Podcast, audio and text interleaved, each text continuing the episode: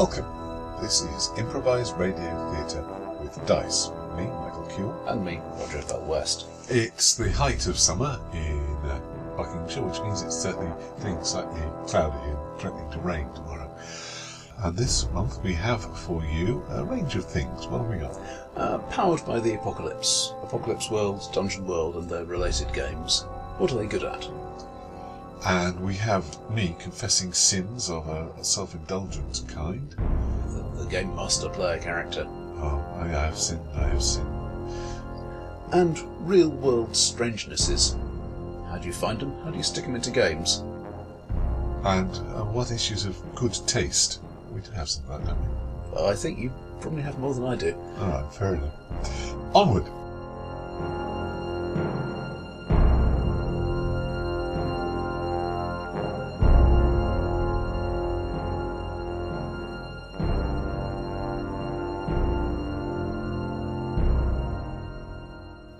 Been going back in time to do uh, reviews uh, in recent months um, and looking at things from our long forgotten and wasted youth. But I thought this time we would have a look at something newer and something which is more all the fashion nowadays, which is uh, popping up new products very frequently, almost every six months. And that is the games which are based off the Powered by the Apocalypse system, which was first presented in Apocalypse World. That was published in 2010, and there've been a whole raft, raft, what's the collective noun for a role set of role playing games anyway? The there's been a whole whole load of them come uh, come down the pike, and some more successful than others. It's the product. Apocalypse World originally is the po- product of D. Vincent Baker, who was uh, earlier known to fame for uh, Dogs in the Vineyard, which I didn't like much, and uh, In a Wicked Age, which I liked a, a bit more, though I had reservations about and one or two others which I'm not going to go into. Apocalypse World is the um, is the original, and, and it, arguably in many ways the best of the, these uh, series of games, and it also sets up the uh, the format, the style of doing things. So let me take take you through it gradually. Stop Yeah. me if you haven't heard any of this, Roger. What it strikes me of the three things that the Apocalypse World, the powered by the Apocalypse um, system does is first of all it finds a world, a setting which is somewhat genericized, which is somewhat gettable by your average gamer. Yeah, it's not so much collaborative world creation as quite a lot of indie games do, Though there's an But- element of that, yeah. but it's here is a world that you pretty much already know. Yeah, uh, you- wh- whether, yeah. it, You've seen Apocalypse- this sort of world before. Apocalypse World, yes, it's a post-apocalypse, but indeed, just as with the Mad Max film, it doesn't really matter how the apocalypse happened. You weren't involved in that. What matters is there is now a collapsed society, and you've got to deal with it. It may come to matter. That may be one of the things that you're going to explore Yeah, but in, it's- in it's- the game. But it's left it's left uns, deliberately left un, unspecified and vague and weird, so that you can go with things. There's. Do you remember seeing the uh, the, the uh, dr- Armour documentary about um, Doctor Who, the start, the first Doctor Who um, Adventures in Time and Space, where at one point the producer says, "Cut all that dialogue about uh, where he comes from and and and what uh, and what he's do, doing here. It's too specific. Make it vague. We can fill it, the details in later." Yeah. And that and that's what it's done with um, with, with these. Apocalypse World, as you say, it's, it, starts in, in the Mad Max sort, sort of world. Something has gone wrong. You're living in the ruins of a much more advanced civilization and living off the remnants of it. And things are desperate, things are dusty, and you're out in the in the desert. And what are you're going to do to whom and to survive. There's a big fair bit of rule of cool involved, I think. I mean, it is a cool thing to have heavily modified cars that, I, Um, that and- are used in the battle. Therefore, there are heavily modified cars that are used in battle, even if fuel infrastructure and distribution would be a complete pain to keep going. we're not looking at things making too much sense here when we start out. Yeah, let's let's ha- have, have, have characters who drive a lot. Let's have characters whose big thing is that they're the leader of a, of a religion. Let's have characters who have weird psychic powers. and Not worry too much about the mechanics. And that's the second thing that a powered by the apocalypse game needs. It needs uh, the ability to write characters, definitions of characters, not strictly pinned down, but with options built into them, which people can relate to. So um, yeah, I I would say Powered by the Apocalypse itself is it's it's like fudge. It's here are a set of tools that you can use to build an RPG. yeah, and nobody's written. I don't think anybody's written a a, a system spec for it. Yeah, there, there, there isn't a generic system book plus then the world supplement. The, the system is light enough that you can just tweak it and include it in, in the book anyway. Yeah, but when you've got the, the definitions in Apocalypse World uh, as people like the driver, who are, are good, b- barreling about in the aforementioned um, armoured vehicles, there's the gun bunny, who um, uh, you know goes around shooting things coolly. Um, there's the psychic. There's the hard holder, who is the leader of one of the um, of one of the settlements. All of whom have issues. All of whom have special abilities that they can they can use. Um, there are a set of generic for each game. There's a set of generic moves, things you can do, and they- a set they- of specific moves to each character type. Yeah, broadly speaking, a move is generally a matter of rolling 2d6 plus maybe a stat. plus or minus if you if you pu- if you're poor at the stat, Yes, and then and this appears to be the solid mechanic of it. If you you've got a ten plus, you've got a solid success. You do the thing you were aiming at without you do it superbly without um, cost or hesitation, deviation, repetition, or um, and and you, you get you get the job done. On a seven to nine, you get it done, but there's something you don't get it, all of it done or you get it done and you must pay a price. You get it done and you hurt yourself in the process of of doing it. If you roll under, if you roll six or under, the GM is entitled to screw you in some manner of his own devising. Mhm. And that's the only mechanic, the only dice rolling mechanic, the only game mechanical mechanic it feels. Yeah, and stat modifiers are typically sort of minus three to plus three, Yeah. and a three is a fairly extreme one, and there are various situational bonuses and things. But Yeah, there are uh, there are considerations like uh, links with other other characters. that's another thing. It, it changes a bit from game to game, but it does seem to be a common factor in all the games, have, having some sort of tie in with the other, for good or ill. Yeah. For uh, for I hate him, uh, he hates and he hates me too. Um, he's my best buddy. He saved my life once. Um, and they they all have consequences, and that's built in. One of the things about about the character system is you get these p- playbooks printed out uh, before before the game, and you spread them before your players and say, "Here, choose who you want to be at the first session." and they can take those and they can, within a very short space of time, have characters ready to play and ready to go. Yeah, they say things like, "Here is the move that you must have for the for this sort of character. Now pick two out of these other four, or Yeah. something of that sort." And yeah, they even give you a, a list of standard names to Mm-hmm. choose from, a list of standard appearances to choose from. This is the sort of thing this sort of person tends to look like. And ob- obviously, one wouldn't be completely bound by it, but e- uh, even if it's just giving suggestions, that's not that's a bad start. Well, it, but basically, it, it it brings you to the table, gets you excited if if it's doing its job right, and and you're there ready uh, ready ready to uh, to play and to and to go very shortly. Um, It, I should it- mention it that- helps that these these are fairly broad and fa- fairly well defined characters. I mean, one one some of them are probably fairly cliched as well, but Uh, again, it's something you can get a handle especially on in. Dungeon World, it, it, it's deliberately Yeah, it's deliberately done that way. Uh, the- And there is niche protection built, built in. You're only supposed to have one of each type in in each in each setup. Though there are there are rules there are rules that stretch that later on. yeah. There, there are some things I, I thought were forced into being moves that don't really fit into this mechanic. I mean, a move is a nifty thing your character does, Yeah, um, but some of them are what I would think of as rules. You know, the, the the the angel in Apocalypse World is the, the medic type. yeah, has has the option of a battlefield grace move, which gives them plus one to their armor when they're healing somebody rather than fighting. That's not something they have to roll. That's just something they are. yeah.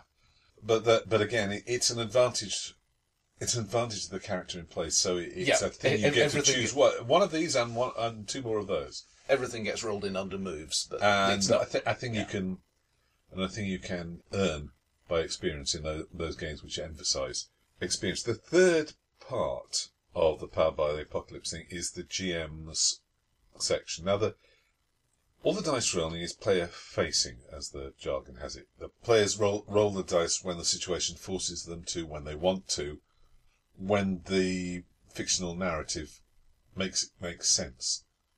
The GM never rolls any dice. He just responds. He throws things at the the players, and he has an infinite pool of stuff to throw.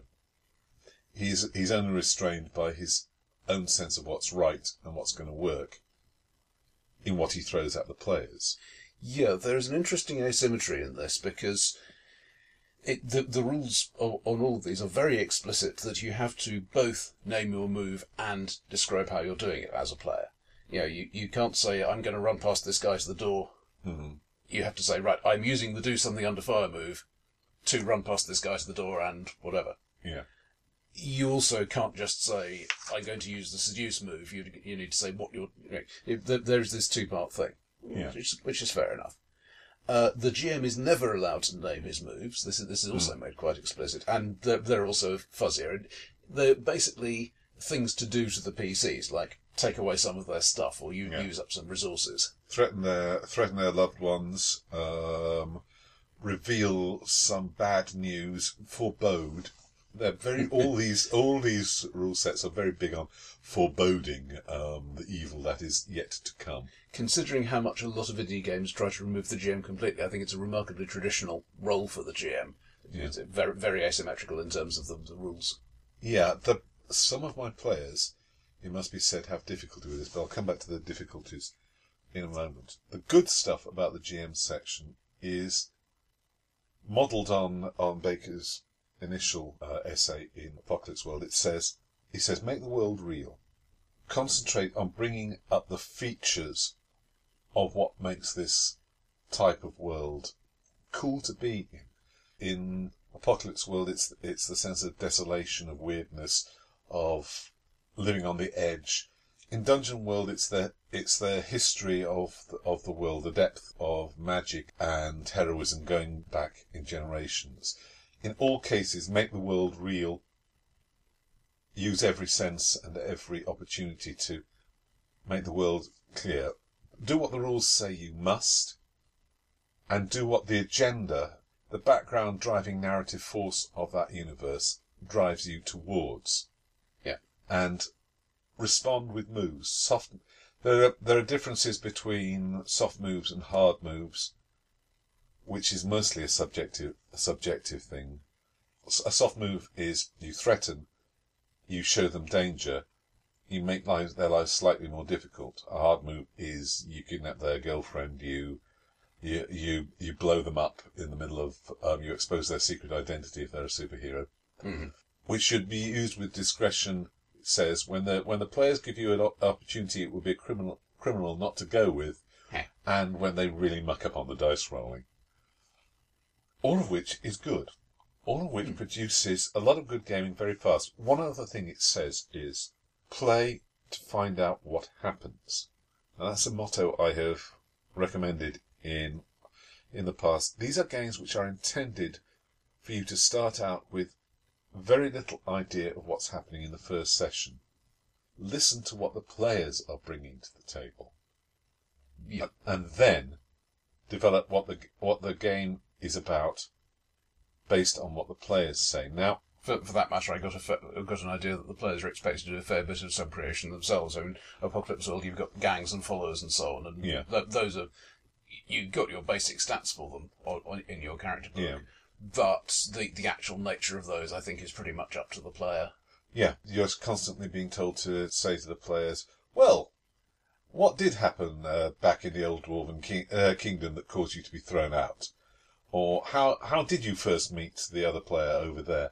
And get them to contribute and make the make the story real. Now that is, in theory, after the first session, you're supposed to write down everything you've got from the players and start developing what are called fronts. The things that are the themes the threats to the player character's long-term happiness and survival, the things that the game is going to be about.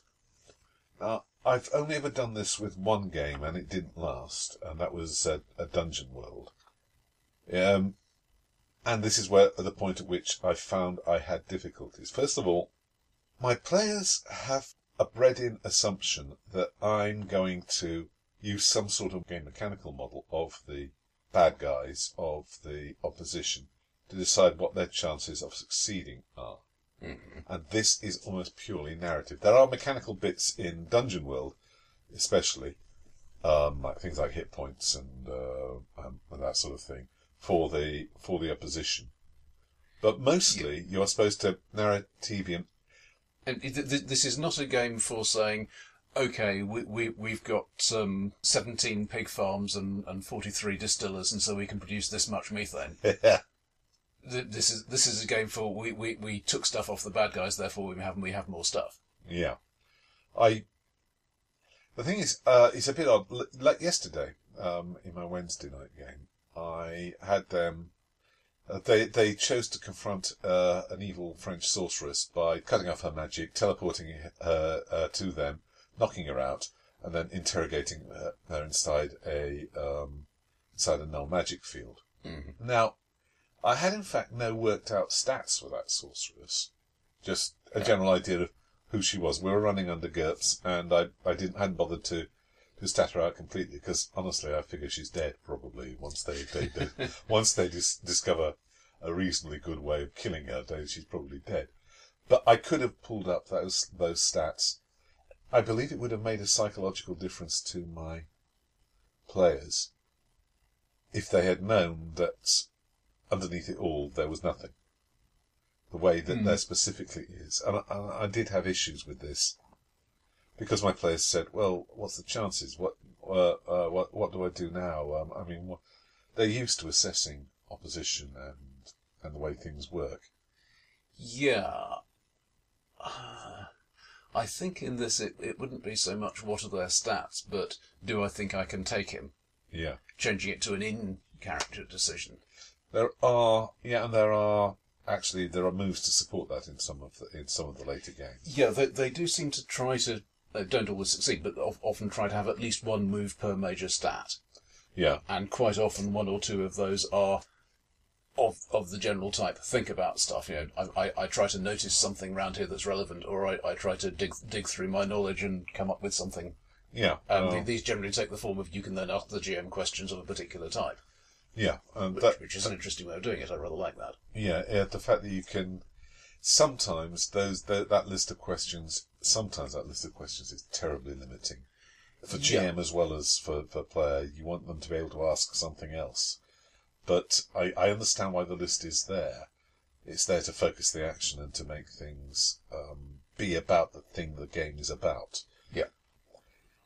And whilst I'm talking about difficulties players had, so, some of them get deep, got deeply fed up with the sub creation bit, with the responsibility of having to keep come up with new stuff about their characters, come up with new cool stuff about the world. It's Yeah. a it's a it's a it's an activity that you want to be very careful. I'm not sure I've ever had a table of players, all of whom enthused about that sort of thing. I enjoy doing it quite often, but I don't like to be put on the spot and suddenly told you've got to come up with something. Yeah. Yeah, and maybe may, maybe there there needs to be a politer way to do this. That Um, said, okay, just look, look at mechanics for a minute. Uh, something I rather liked, uh, where, where you've got experience. Hmm. Uh, va- various things will trigger experience points, and when you have enough of them variously defined, you will get some sort of benefit. yeah, Um, one of those that I, I rather liked the look of was highlighted stats.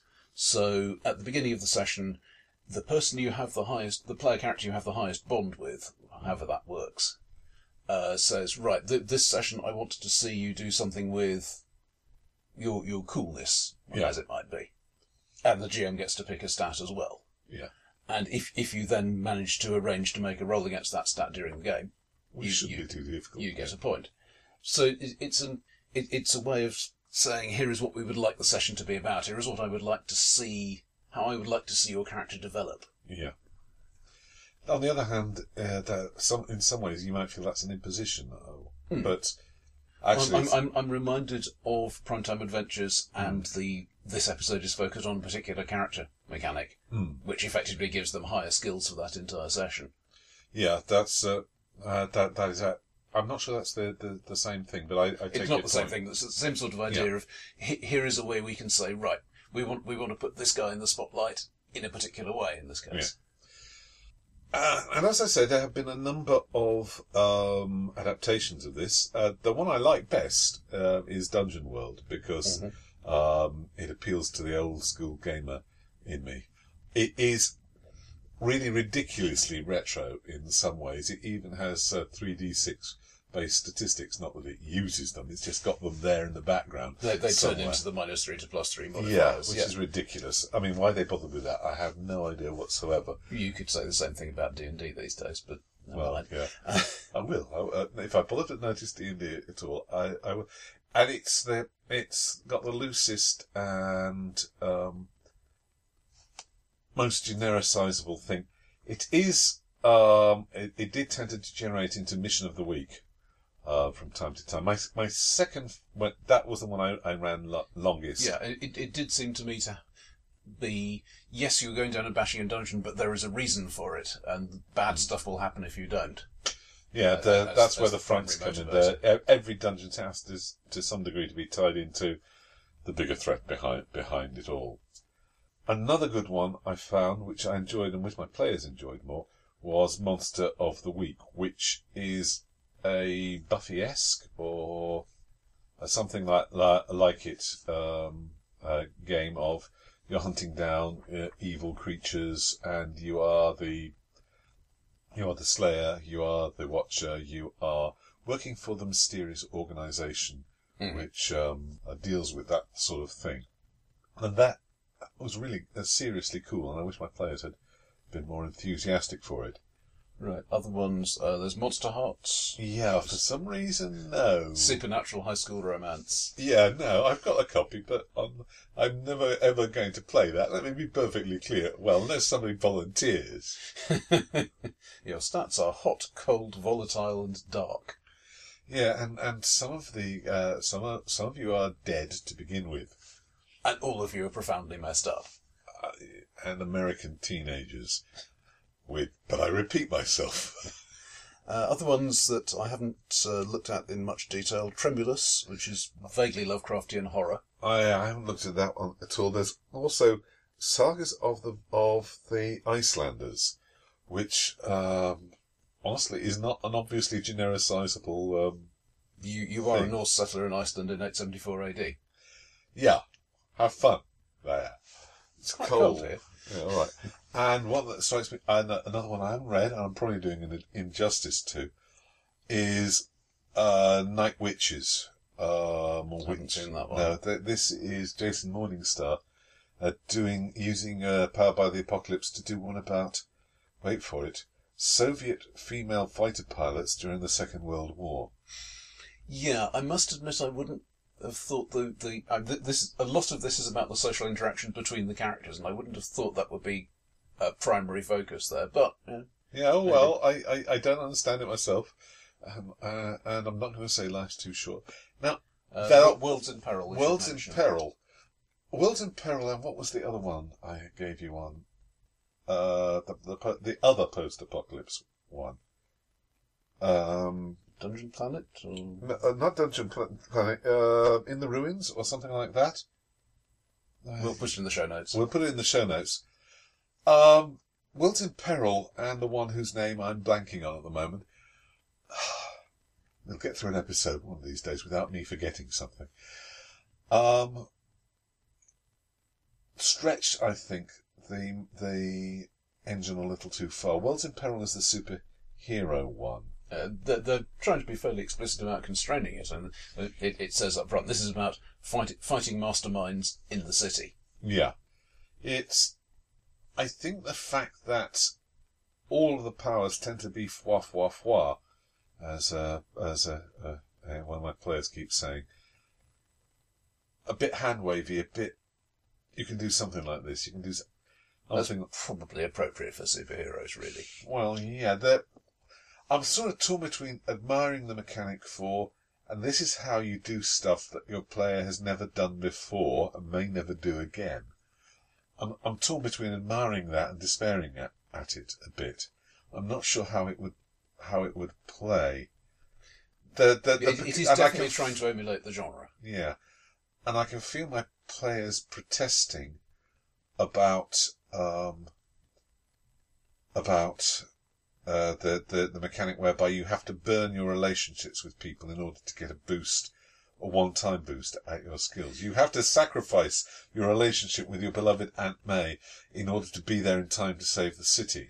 That's a weird thing in general. One of the other things that gets you experience Yeah. in, in all of these is getting your um, bond or history or string, what, whatever the relationship thing is called, getting that up to a, getting that to a value of four plus or minus. Yeah, That gets you an experience point, and then it resets to plus or minus one.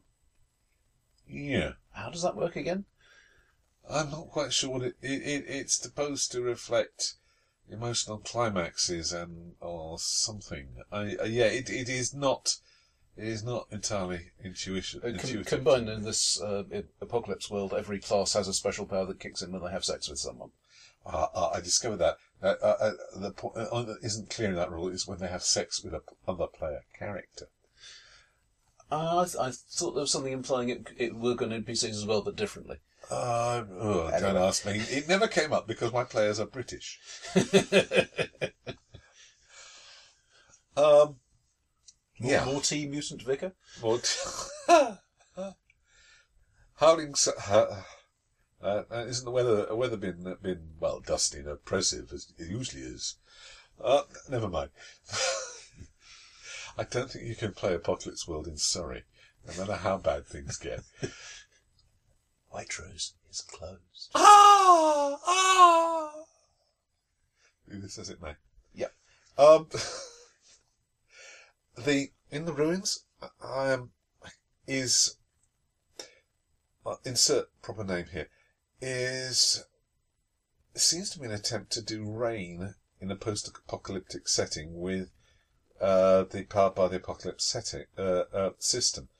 You've got not only um, individual player characters of particular types, but each one of them re- represents a different faction of survivors.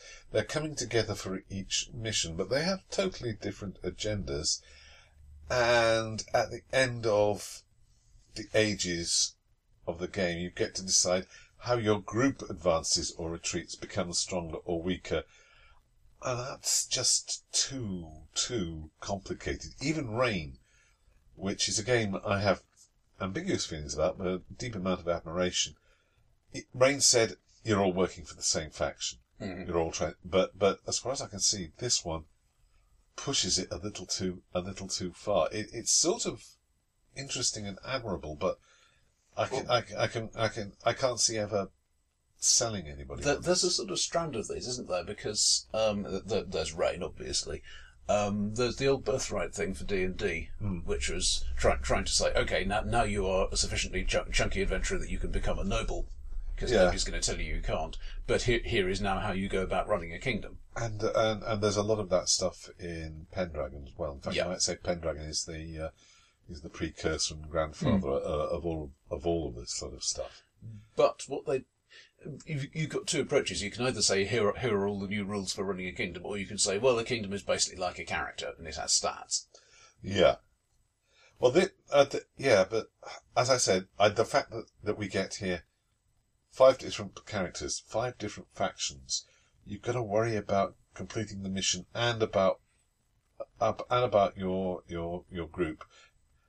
It goes, yeah, yeah. I I, I know it worked with vampires in Vampire the Masquerade. You may all you, you got one Malkavian, one Toreador, and, and what have you. But I don't think that can work on this scale. I'm remembering. Uh, I've lost the name again. I'll put it in the show notes. Uh, It's not in, just me, you see.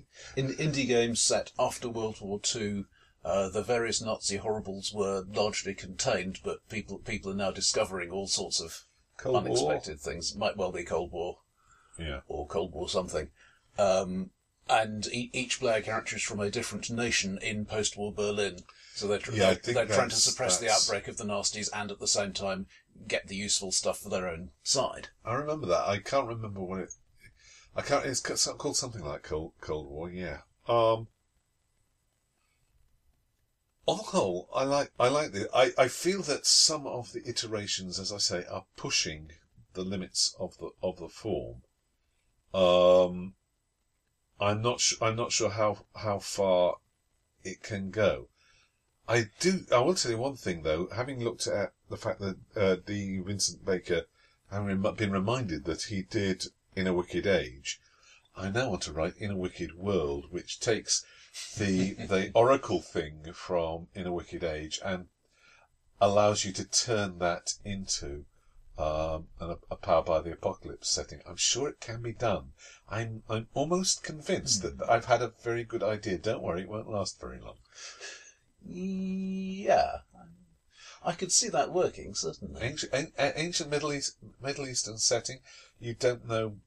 You ch- you're, you're changing all but one character every session, and you're building up a huge backlog. But by golly, it would solve the problems that, I had as a GM in in doing it in a Wicked Age, of having to stat out all those bloody NPCs in about five minutes flat, and uh, and that would make my life so much easier. Yeah, I think I think this one is almost is almost at a, at a, at a go, but no promises. You did you heard it here first. You may hear it here last. any any, any further comments, Roger? It's not a system I, I'm, I'm particularly likely to run anytime soon, but that's not because I dislike it, it's because I've got systems I'm already happy with. Um, I, I like the emphasis on the interpersonal thing. I'm still looking for a game that handles interpersonal relationships well. I'm not sure that plus one to plus three is, is the best way to do it, or minus one to minus three. You know But, the but, there, but there is more to it. Partic- particularly, um, if, if you look at the ver- various different ways the different games do it. I mean, in, in Monster Hearts, for example, you, do, you don't have relationships with someone, you have strings on someone. yeah. Uh, that they, they owe you something in effect. Adolescents, you can't have relationships. let's be polite about this. Uh, but I, I, I think there's something there, and I'm, I'm still looking at Hillfolk and thinking I like it. I like the idea. I just don't like the implementation, and I'm, I'm wondering whether this might be a good source for a related implementation. you know what the trouble with running uh, uh, uh, personal relationships in games is? Is gamers. Mm. Let's move on that on that sententious note. Let's move on.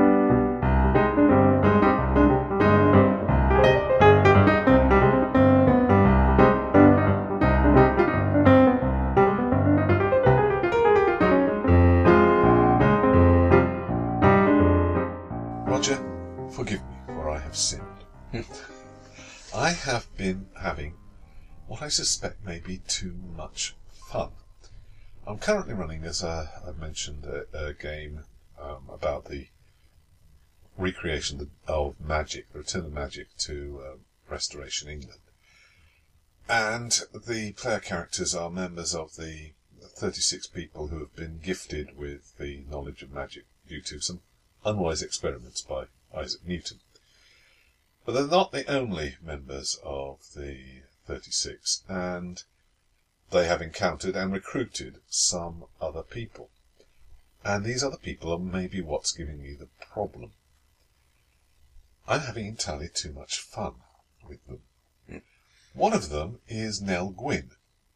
Now, having Nell Gwyn in your magic study group is just a gift for somebody who wants to play a, chir- a chirpy Cockney um, actress, um, come uh, courtesan, come what what have have you, who uh, Restoration actress. restoration actress. to carry the rest of Ah, and uh, and and also there's the ally of uh, one of the player character who's Irish and his wife, and you can say yes, dear, in that tone of voice which says, um, uh, "You're an idiot, but I still love you."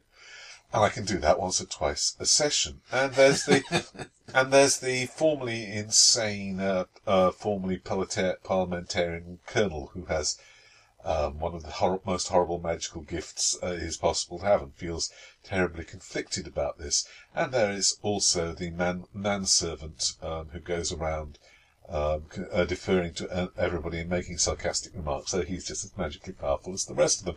And uh, Roger, I'm having too much fun with these player characters. I've got them all in uh, in a farmhouse in Sussex with the with the, all the NPCs with the uh, with the player characters, and this is giving me too many opportunities to do stuff. Now, apart from overacting badly, I'm also yielding to the temptation to allow the PCs to do stuff, which I really ought to allow the the NPCs to do stuff, which I really ought to reserve for the players to get to. I'm using them too often to give hints and information and point them the right way in their explorations of how magic works. They are coming up with stuff, thank, thanks be, be that they are, uh, they are coming up with stuff which I wasn't expecting, which I can bounce off. But too often I'm yielding to the temptation. And in these twin temptations, how do I set barriers for myself? For, you know, for doing too much and for being there too much and for yeah. hard. I, I think there's a continuum here. Um, I suspect I mostly tend to underplay my NPCs. Yeah. Um, they're, they're there, they'll, they'll do stuff, but they don't, very often don't initiate things. Uh, or, or they just say the bare minimum, then we get on with the action. Uh, there, there is a term for this sort of thing, the GMPC, which, which is, is never used in an approving way. No, you're not wrong.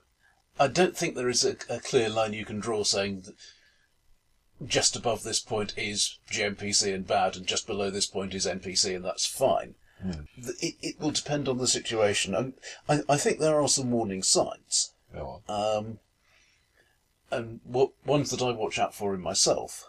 Um, the GM who wants to tell his own story, and I, I reckon I probably GM more than more than I play. I think you probably Yeah, do too. True. Um, so it, it's appealing to develop a character and, and do stuff with it. Yeah, I, Um, I, I, I'm looking forward to, to what happens when the Colonel resolves his difficulties immensely. But uh, th- this is this is supposed to be the player character's story, so maybe write a book instead. Yeah. Uh, but but I actually no- noted this before you started talking about your examples, especially if it's an inst- interesting historical personality about him who's done a bit of research. Yeah. Uh, this has certainly happened in my World War II games. You, well, you, you want to. The thing is, one of the things you want to do is give them a happier ending. Um, I, one of the things that Magic is, is has done for Nell Gwyn is she's not going to die as young, young as she did, uh, assuming you know they don't, don't all get burned at the stake first. um, so, uh, uh, so I, I want I want to I want to play with them. I want to to to, to give them chances to to do things, but I sometimes it is difficult to. You've got to give priority to the PCs to be cool. Yeah, um, it's especially if you've got a traditional fantasy sort of game where where niche protection becomes a factor. Yeah, Um, there are always more powerful people in the world than the, the Yeah. their characters, or at least there should be. yes, but they shouldn't be in the party. Quite. Yeah. Um, the, the the wizard who is a better wizard than the player character wizard who's specialised in it is no fun for that player or anybody else. And yeah. I, I think I, if if I've got an NPC who goes along with the party, I try to make them not have useful adventuring type skills, um, or or at least in, in a minor way. I mean, they may be able to, look after themselves and make camp and things, but they, but they're not going to be a superb fighter or whatever. Um, then again, you, you've also got the the um, obnoxious escort quest NPC. Go on. Uh, you know, you, the, the the mission, the, the job of the player characters is to get this person from A to B Yeah. alive. Oh yeah. And, and there's some not- some GMs will feel I can just be an, as annoying as I like here because they've got to keep this guy alive. the snotty princess. Yeah. Yeah, that, uh, that's especially for, that's one I've used for uh, the visiting, uh, for visiting uh, uh, friends who are dropping in uh, to the game for, for, for a week. Um, you, you give you give them the, the, the, the noble that you're escorting, who has delusions of adequacy, and uh, and go with, and go with that. The I, I've played the drums a little. How can hard it be? Nobody at court has ever criticised my fencing before. And uh, an extreme example of this for people familiar with the Forgotten Realms, of course, is Elminster, who who started life as Ed Greenwood's player character, rapidly became Ed Greenwood's GMPC, and then graduated to Deus Ex Machina. Superbly powerful wizard who doesn't get involved much, but when he does, the GM is is uh, guiding you back on track at the very least. The thing is, I do want a, I do want to have somewhere in the background uh, characters who are going to save the PCs from their worst folly, or at least potentially can can do so once or twice in the in the campaign. I want their employers back at, headquarters, at headquarters to have some input, even if they're not there when they're at the cutting edge. You want to uh, to have uh, Angleton uh, back at the laundry uh, to be there to get their backs, assuming they haven't annoyed him terminally. Um, you want their um, their boss in the in the private detective agency to have some sort of uh, ability to influence the police. Yeah, I, I think one has to step away somewhat from, from skills and abilities and contacts and so on. Uh, though obviously, if they're ones that the PCs don't have, that, that's a good thing. But but look at narrative role, and particularly in who initiates things. I run a lot of mission structured uh, Yeah. campaigns and adventures, so uh, the the boss says your your mission for this week is to go and do X. Here's what we know about it. Yeah. But the boss then steps out of the way, and yes, yes, the boss knows people and may, may well be able to um, say, yes, well, all right, you did blow up Rio, but you got the bad guy. Uh, however, your budget is going to be cut. And it may be suitably sarcastic after the mission, Yeah. but he's not going to get involved in it, as a general rule. Well, the the problem comes when they've screwed up. I mean, seriously screwed up, and when they have difficult decisions to make, and they'd like to make them themselves. Well, you, you, you've said before, and I agree with you, that actions are supposed to have consequences. And if, Yeah. if they've screwed up, then they've screwed up. Um, uh, yeah, all right, you don't want to end the campaign. Yeah, the But uh, I, I I wonder whether, whether you, you need some nastier people coming to save them and say, yeah, all right, um, we, we will keep you alive, but mm, yeah, there, there comes a point where you, you now owe well, us that- big time. yeah, there comes a point when that that will break the uh, the campaign if uh, if they and, and spoil the fun if they're if they're they're taken away. My the, my other problem, as I mentioned, is is the dropping of hints in this particular campaign. I have clear visions of some of the ways they can get out of their initial difficulties with magic, and I've too often I've been told by one of the players who, who wants the the pleasure of um, figuring out what's going on all by himself, no matter how long it may take him. um, that I have hinted a little too often. Yeah, and keeping the party on track is one of those classic GMing difficulties, wh- whether or not you're doing it with an NPC. Yeah, And I, I think part of this is, is um, expectation and pace mismatch between players and between players and GM. Well, I've got the the thing is they do appear to be having fun doing the discovery of magic and discovering the boundaries, but sooner or later, I've got a feeling it's going to be sooner the way um, they're responding to some stuff. They're going to have to decide what they do with it rather than how they do it, um, and that's going to that that, that forces the pace and makes them have to have to move forward. I don't know. I I am. I used to be. I was at one time professionally engaged as an actor, and I do want to be able to give voice to the NPCs who are there hmm. for a logical reason, and sort of have to be there. It would be nice sometime in the future to reduce it to just the player characters and have them out there trying trying to do things on their own. But it's a long way degree of manipulation until I get there. I don't know how to put a lid on my own creativity around the table, and perhaps I shouldn't. The criterion is are the players enjoying it? Which is a hard thing to. I'm, I, I'm told by people who run games in the US that they have players who, who complain all the time and say, I liked this, I didn't like that, and give lovely feedback. I have never met this in a British group. I, I, I, at one of my uh, Monday night group, I was discussing something. I'd, I'd just run Gumshoe with them for the fir- first time, and we were discussing it afterwards. And one of the, the, the, the players nearly stalked out, saying, "Well, I, wa- I, I find all this philosoph- philosophizing after the game to be totally tedious." And, uh, and I, I, I said, "I won't do that again." No. Yeah, um, well, I, I try to encourage. You know, so, some some of my players will, would rather give me private feedback by email, but most of them would rather give me no feedback at all. I think res- resisting the lure of the NPC, and, and if if the players are looking bored with them, get them off stage fast. Yeah. Uh, whether or not it makes narrative sense at the time, uh, give them something else they should be doing, which is not a sort of thing the PCs do, maybe. Fair enough. I think. And I, I, I had what, what, one big failure on this um, in a transhuman space game. An NPC who was an uplifted octopus, who was slightly more intelligent than, than they are generally expected to be. And I set things up so that if, if the players wanted to take him along with them, they could. And they immediately responded by saying, "No, let, let us find him a proper legal guardian and uh, disconnect ourselves." Hmm. Which is fine. I mean, they, they were they were a working ship crew. They they could have used his help, but it wasn't a wasn't a huge thing, and it would certainly have caused them problems. That's why I wanted to send him along with them because he would have caused problems. Yeah, there's So no- it, it's fair enough. It, it's an they made an in character decision. I think that's the key thing.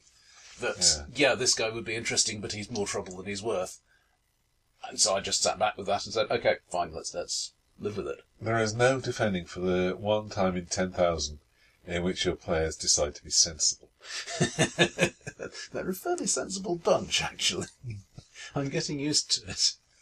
Oh well, at least I can. At least Anil Gwyn is start is starting rehearsals for a new play in the new year, so I can get her out of the way. And I, I think where it worked, um, assisting a new player character is is what one way, or, or a, a bunch of player characters who are low powered for the world. But I think one needs to move fairly quickly into giving them adventures that are scaled to them, Yeah, quite. rather than you can go along with a senior guy and he can Well, show you uh, what's the, what. the adventures should always be scaled to the to the player Yeah. characters. It's when they determinedly and after you saying numerous times, "Do you really want to do that?" decide to get out of their depth that you need to bring in the uh, really powerful friend who's just coming along to keep an eye on things. Honestly, Yeah, and no, take You- take take my mobile number just in case. I think you you want an NPC who, who's along with the party to be to be not giving directions, certainly. yeah, But on the other hand, um, so that that means there are certain things that just don't work. So you, you have a, a party of junior military people and their leader is an NPC. Um, which you you've been in a game where where I did that, but but the only way to make it work was effectively to make him a joke. You know, he he, he is the officer who is very keen on flair and elan and so on. And has just enough sense to defer, defer to his ex- experienced uh, underlings when it comes to the sharp end. Yeah, the uh, the problem of command structures in, in, in games is is a is a perennial one, um, because every it's not true that every player around the table wants to be the one in charge. I, I have players who, who will do anything to avoid being put in charge, Uh, what- and what some will do is- anything to ensure that the player they dislike is put in charge. I, I found, um, particularly if, if I run, run a one-shot game where I've got the uh, player character names as, as on the sign-up sheet, so Yeah. they've got some idea of what rank people are. That if there is somebody who is clearly higher rank than everybody else, that will be the last one to get signed up for every time. On the other hand, lots of players want to be in charge, they just- just don't want the responsibility of being the Yeah, character yeah, who is officially in charge. Power without responsibility is, is something we're all aiming for, I think. All right. Oh, I think we'll keep this one around, uh, uh, around around enough. I shall I shall try and take your words to heart and um, and and see and try and rem- uh, try not to create so damn many interesting NPCs. Meanwhile, I, I, I continue to try to turn mine up a bit because uh, I, I don't remember to do the voices and the speech patterns and, and the so on, and, and they, they do tend to blur into each other a bit, and I, I try to fix that a little. oh, good luck. Break a leg.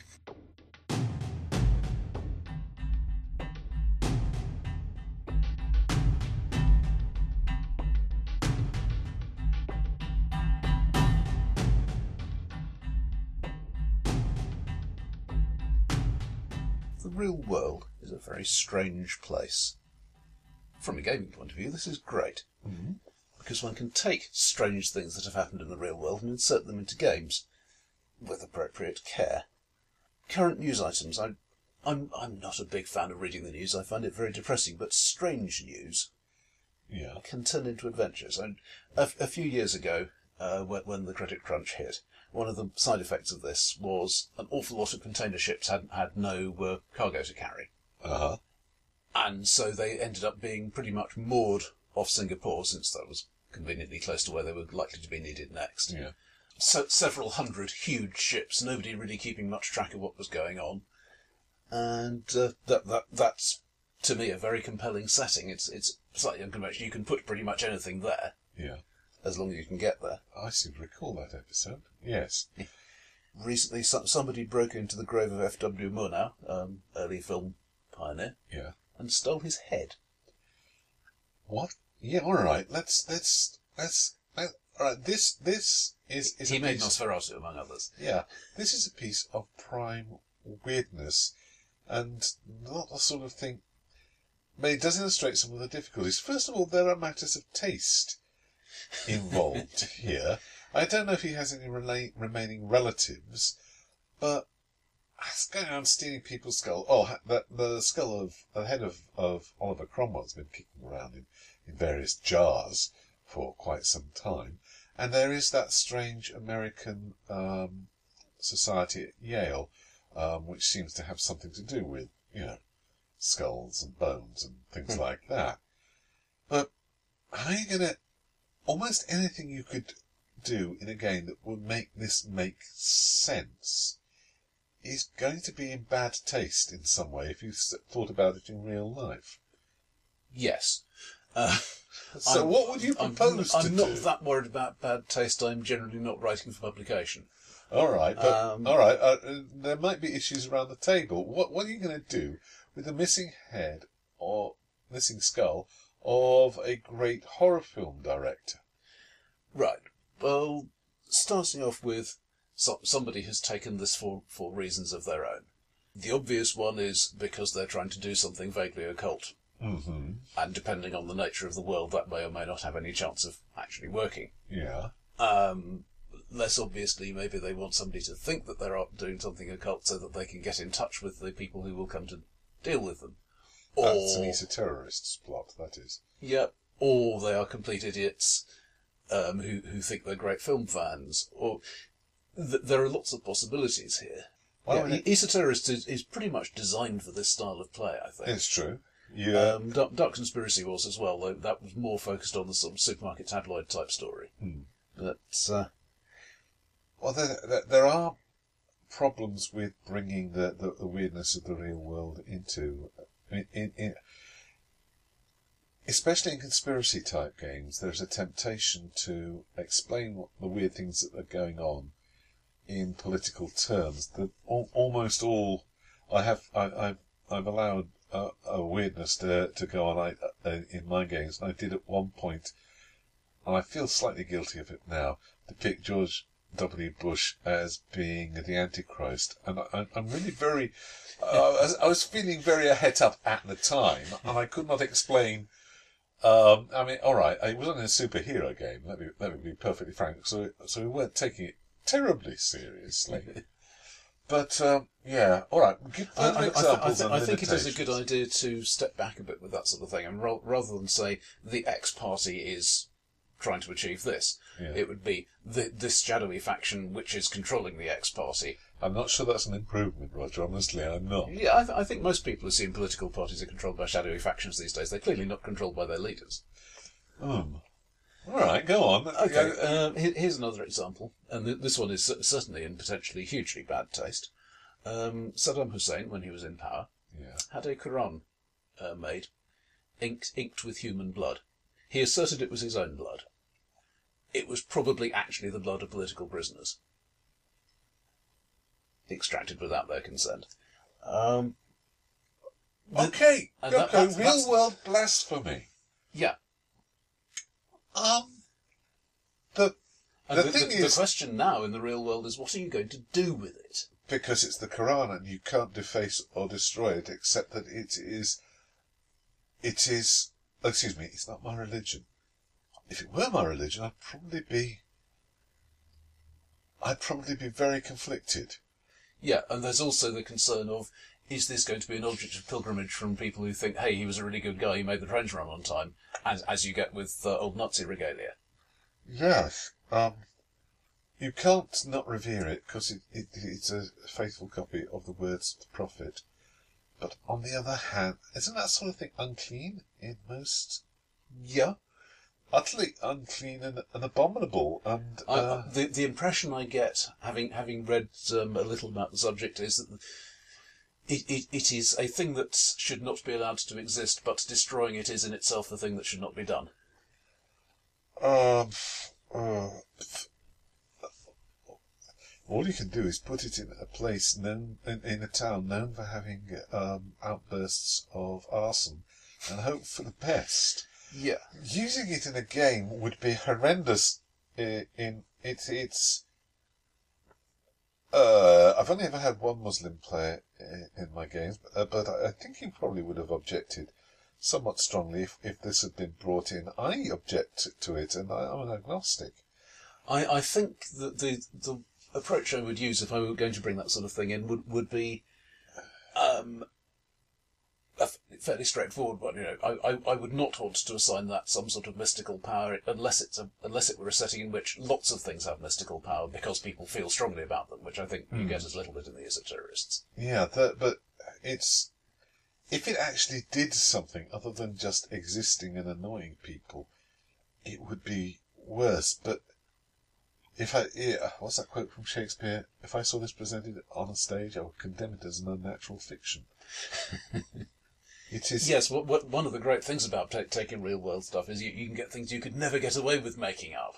What did they say at the time? I mean, his minions. Jolly good idea, Supreme Leader. I think that's mostly what they said if they wanted to keep living. Yeah. Um, no, nobody has come forward and said I was involved in the construction of this, which one can entirely understand. But, um, yes, that's my penmanship just there. Yes, I can confirm it was entirely his own blood. He uh, we used a pint a week. Uh, no, no, I don't want to think about that. Um, another one, uh, more more of a location again, Lake Karachay, which is deep deep in the Urals. Yeah. It was used as a nuclear waste dump for many years. Uh huh. Um, some some of the nuclear waste storage facilities have since blown up, as they do if they get too hot. Yeah. So basically, you're getting about 600 rads an hour. Yeah, this is well above a fatal dose. Uh huh. So obviously, the sort of place you want to send a player character. Yep. Um, only the ones with the, with the terminal disease disadvantage. Uh, we're, we're, we're the radiation army. You'll be fine. And and we really need we really need the MacGuffin back, All right. and, th- and then yeah. let, let them plan how they're going to do this. But personally, I think a lot of drones would be a good start. My, yeah, my, uh, the, uh, this reminds me of a, of a laundry adventure from one of the published supplements, which involved going into a Soviet era underground, uh, dump for, um, occult stuff and, uh, and coming out alive more and unmutated, more or less, um, at, at the end of the day in working in working in there in those isolation uh, uh, containment suits is, is a bugger. Let me tell you, if you're doing anything at all active or you know And obviously, the, dangerous, the, the place you want to put your dangerous occult stuff is in the middle of the Chernobyl exclusion zone, because then you don't have to shoot as many people trying to take a look at it. that makes almost perfect sense. The the discovery that that the Soviets meant for this to happen would cause an awful lot of resentment in the Ukraine. Yet the, you are aware that there is, is there is a sort of bubbling of, of international tension uh, over there. Um, this Yeah. might be again an accusation of being in bad taste. Yeah, I'm. But then well, I these days, I one, did- one I is aware of cultural appropriation as a concept, and I don't think the players I have would have a problem with that sort of thing. Again, as long as it's done with a modicum of respect, I'm, I'm not going to have um, cartoon Ukrainians and cartoon Russians. I'm, I'm going to have. I'm going to try to have re- real people who have real concerns. Well, yeah, I think I think the cartoon Ukrainians, the cartoon Russians, are easier. Uh, to be honest, the the the, the laundry um, the laundry adventure had cartoon cartoon uh, uh, Russians and cartoon Germans. Um, or maybe was it the Poles resenting about what they just discovered that had been left on their territory. back in the in the 1980s when uh, Prince Charles's telephone calls were being intercepted, I did use one of them as the basis of an over the edge um, adventure. But then over the edge does tend towards it wasn't required to be in, in bad taste. It just had to be weird. Hmm. But there was a, a certain level of you can do bad taste if you really feel like it. Yeah, and the the World War II game that I'm running blends into this to some extent because I'm dealing with Nazis, Yeah, that's And- always and- and Nazis and the occult is always and that can jump straight into bad taste. And there is a very good piece of advice in GURPS World War II. Um, you you can't just not mention the Holocaust because that, that is fairly dodgy in itself. But to say that it is happening in order to gain occult power is a fairly dubious concept, and it, it's not Yeah. a thing I would be happy. yeah, it's And so, so there are actually s- several justifications given for why this won't work. And um, yeah, th- th- this has come into into play in the game. I won't go into the details because the, characters don't know the full ramifications of it yet. But Yeah. let's let's just say that tr- trying to um, sacrifice the the undermen that you're going to kill anyway to to raise occult power isn't a great idea. I noticed Charlie Stross did not step away from this in the Laundry novels. Hmm. It's it's in there right from uh, the the first part of the part of the atrocity archives, though it's um, it's something that's assumed in the background rather than um, than returned to um, her depths. It the reason it's a bad uh, it's explained why it was a bad idea for them to do it, but they went ahead and did it anyway. I think is the uh, and and it's something that uh, that the Laundry can't doesn't want to do uh, um, themselves because it would just make things worse. Which is a, a good reason to Yeah, I think. And this this doesn't have to be in a modern game, I should say, or, or even a real world game. Yeah, Um, this, this sort of thing can be used as inspiration. yeah, L- Lake Karachay could could become the the place where the Wizard's Tower was, was blown up in the in the last. Um, well, everybody got fed up with him, yeah, and now now it is um, full full of magical fallout, and you really don't want to be there, but you need something back from there. I think. I think. Uh, yeah, I, avoiding politics and avoiding religion. On the other hand, there are so many good, tempting stories going Well, if on. if there. you don't tell people where the ideas came from, I'm in a fantasy world. You you you could um, quite easily have. Um, here is a copy of our of our holy book that has that has been created in human blood, and this is this is a terrible thing, but we don't quite know what to do about it. Without the without the bad taste issues. Unfortunately, in uh, you can, for certain values, um, actually access the gods. There is a there is a. Uh, let us take it to the oracle on the far side of the desert and ask them what to do with it. Is uh, Yeah, but Uh, that that's still generating an adventure. it's true. It's true. Yeah. They. W- one thing to bear in mind would be um, uh, at least the sources I use for this sort of thing. One, one of which is that there's a thread on the SJ Games forum called "Real Life Weirdness." Yeah. Um, in a in a historical or fantasy game, you're not travelling as fast. You can't casually go around the world to look into things. So I, either you need to take longer to wind up to them, or they need to be happening closer to home. But they, they get modified, and so, some things just don't don't make sense because if there is magic, well, well, yes, obviously this was done for magical reasons Yeah. It doesn't work anymore. Um, the the disconcerting angle of this is I'm, I'm running a historical set game. I don't have encyclopedic knowledge of the period, but I, I'm Yeah. gradually going more. Sometimes things you find me- mesh all too well with, with the justification you've come up with for stuff in game.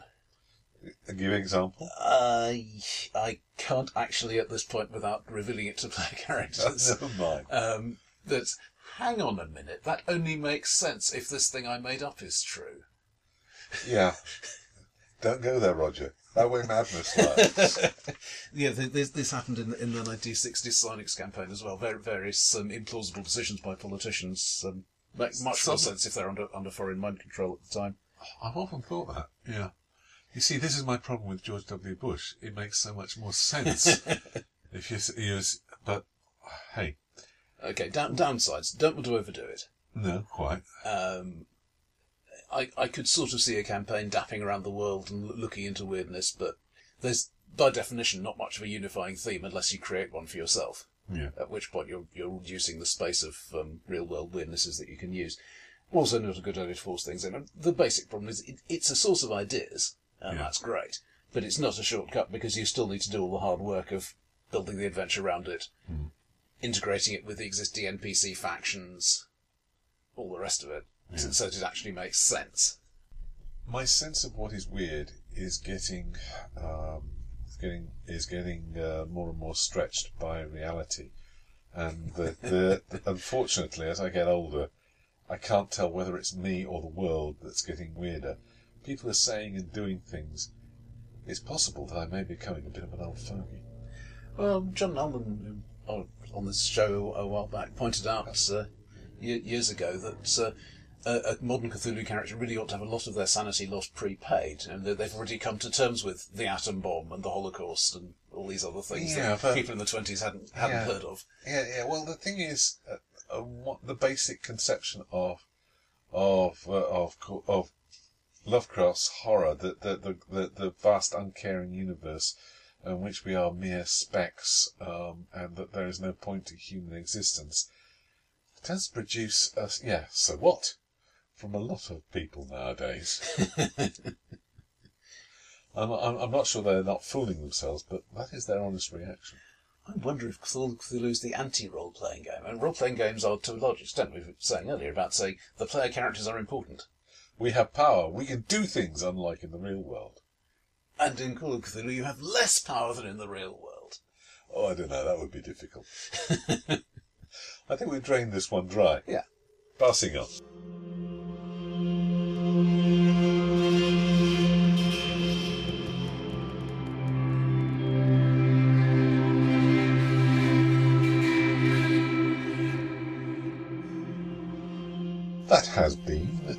Improvised radio theatre with dice. Me, Michael Cule. And me, Roger Bell West. Please uh, tell us about your adaptations to things run with the powered by the apocalypse engine, and uh, your sins as a GM and other, not too much graphic detail, by leaving a message at the website or by sending us a text, uh, email thing on. Podcast at tekeli.ly.